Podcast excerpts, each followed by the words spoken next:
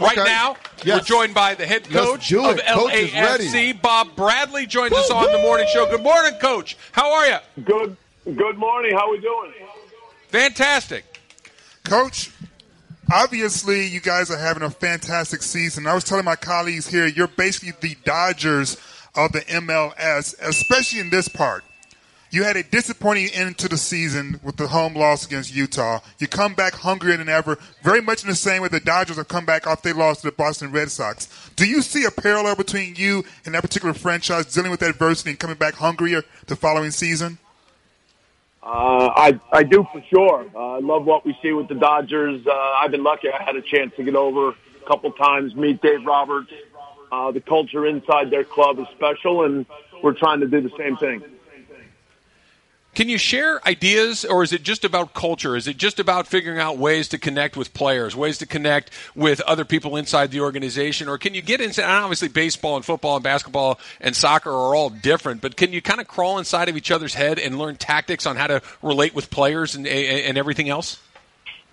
Uh, a little bit. Uh, my brother Scott played in the big leagues for eight or nine years, uh, and, and Dave knows Scott, so we had uh, common ground there.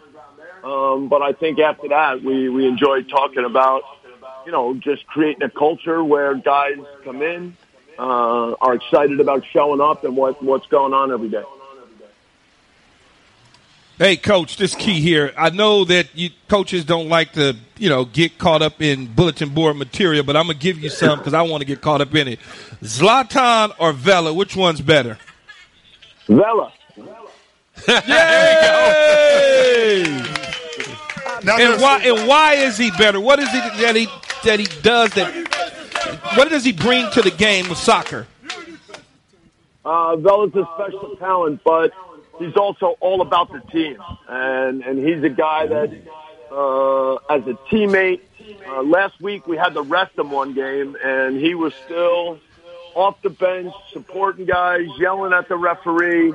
Uh, he brings a real passion for for everybody else on the team. He's a great teammate. When you look at what they did out there in Carson in terms of taking some of the tickets away for tonight's game, what do you? What type of message do you think that they're trying to send? They're just scared of our fans. That's all they're doing. There we go. Now, Coach, you, you know you're in a very unique position because you not only have been able to coach multiple MLS teams, but you've also coached overseas in other of the leagues. Part of Zlatan's comment I took as a slight to MLS. What can the league continue to do so that when stars like a Zlatan parachute in at the tail end of their career, they don't undermine the credibility of MLS, but actually can be part of the family? Yeah, that's a good question. Our league gets better every year. Uh, he, he's right that it's not yet at the level of the top leagues in Europe. Um, but uh, the, every, every club is responsible for, for getting the right players and creating the right environment, the right training sessions so that the football that gets played gets better and better. And that's what we've tried to do every day at LAFC. Head coach of LAFC, Bob Bradley, joining us here on the morning show. And you know, we're out here at six o'clock in the morning, coach, and this place is filled with fans of your team. And you you go into the stadium and you hear the songs and you hear the drums and you see the passion of it. How does that translate to you and your players? Can you feel the energy when you're doing it? How much of an advantage does that give your team? Uh, we we absolutely love it. Uh, I need to give a big shout out uh, because in our organization, before there was a coach, before there were any players, we had some incredible people, Pat, Rich, others that went out into all the different neighborhoods in LA, and they spread the word that we were coming, that we were going to have a team that they would be part of. And and from day one, the connection that we have with our supporters and with the city is is special and uh, and we love stepping in to the stadium, home or away, and looking into our supporter section and feeling uh, the passion, the love that they they provide every game. Now, I missed you on Monday, Coach, at the uh, Sports Spectacular when LAFC was presented with an award. But one of the things that I, I love about the players is that they're so fan friendly. Uh, is that something that is unique to LAFC, or is that something you think that is just league wide?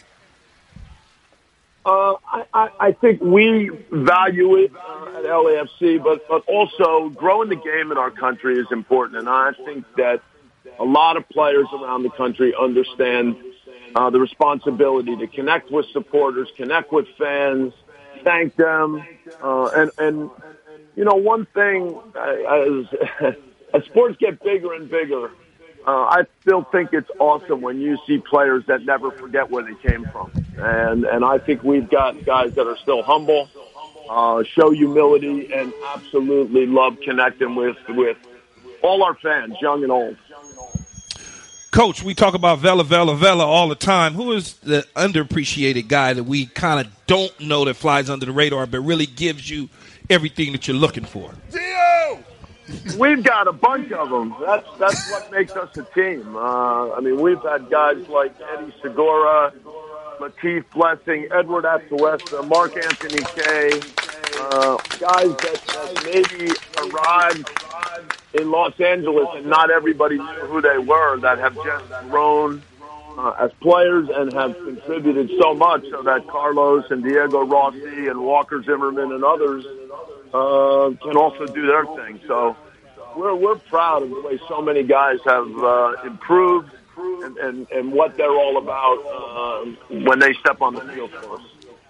Do you have time for one more goalie? I'm looking to get in. Are we trying to win the cup?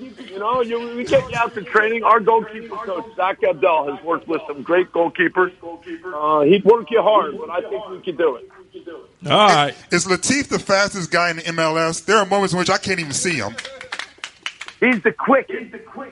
So you know how that works. He may not in, in over 100 yards. He may not be the fastest, but anything over 10 yards, he's a blur.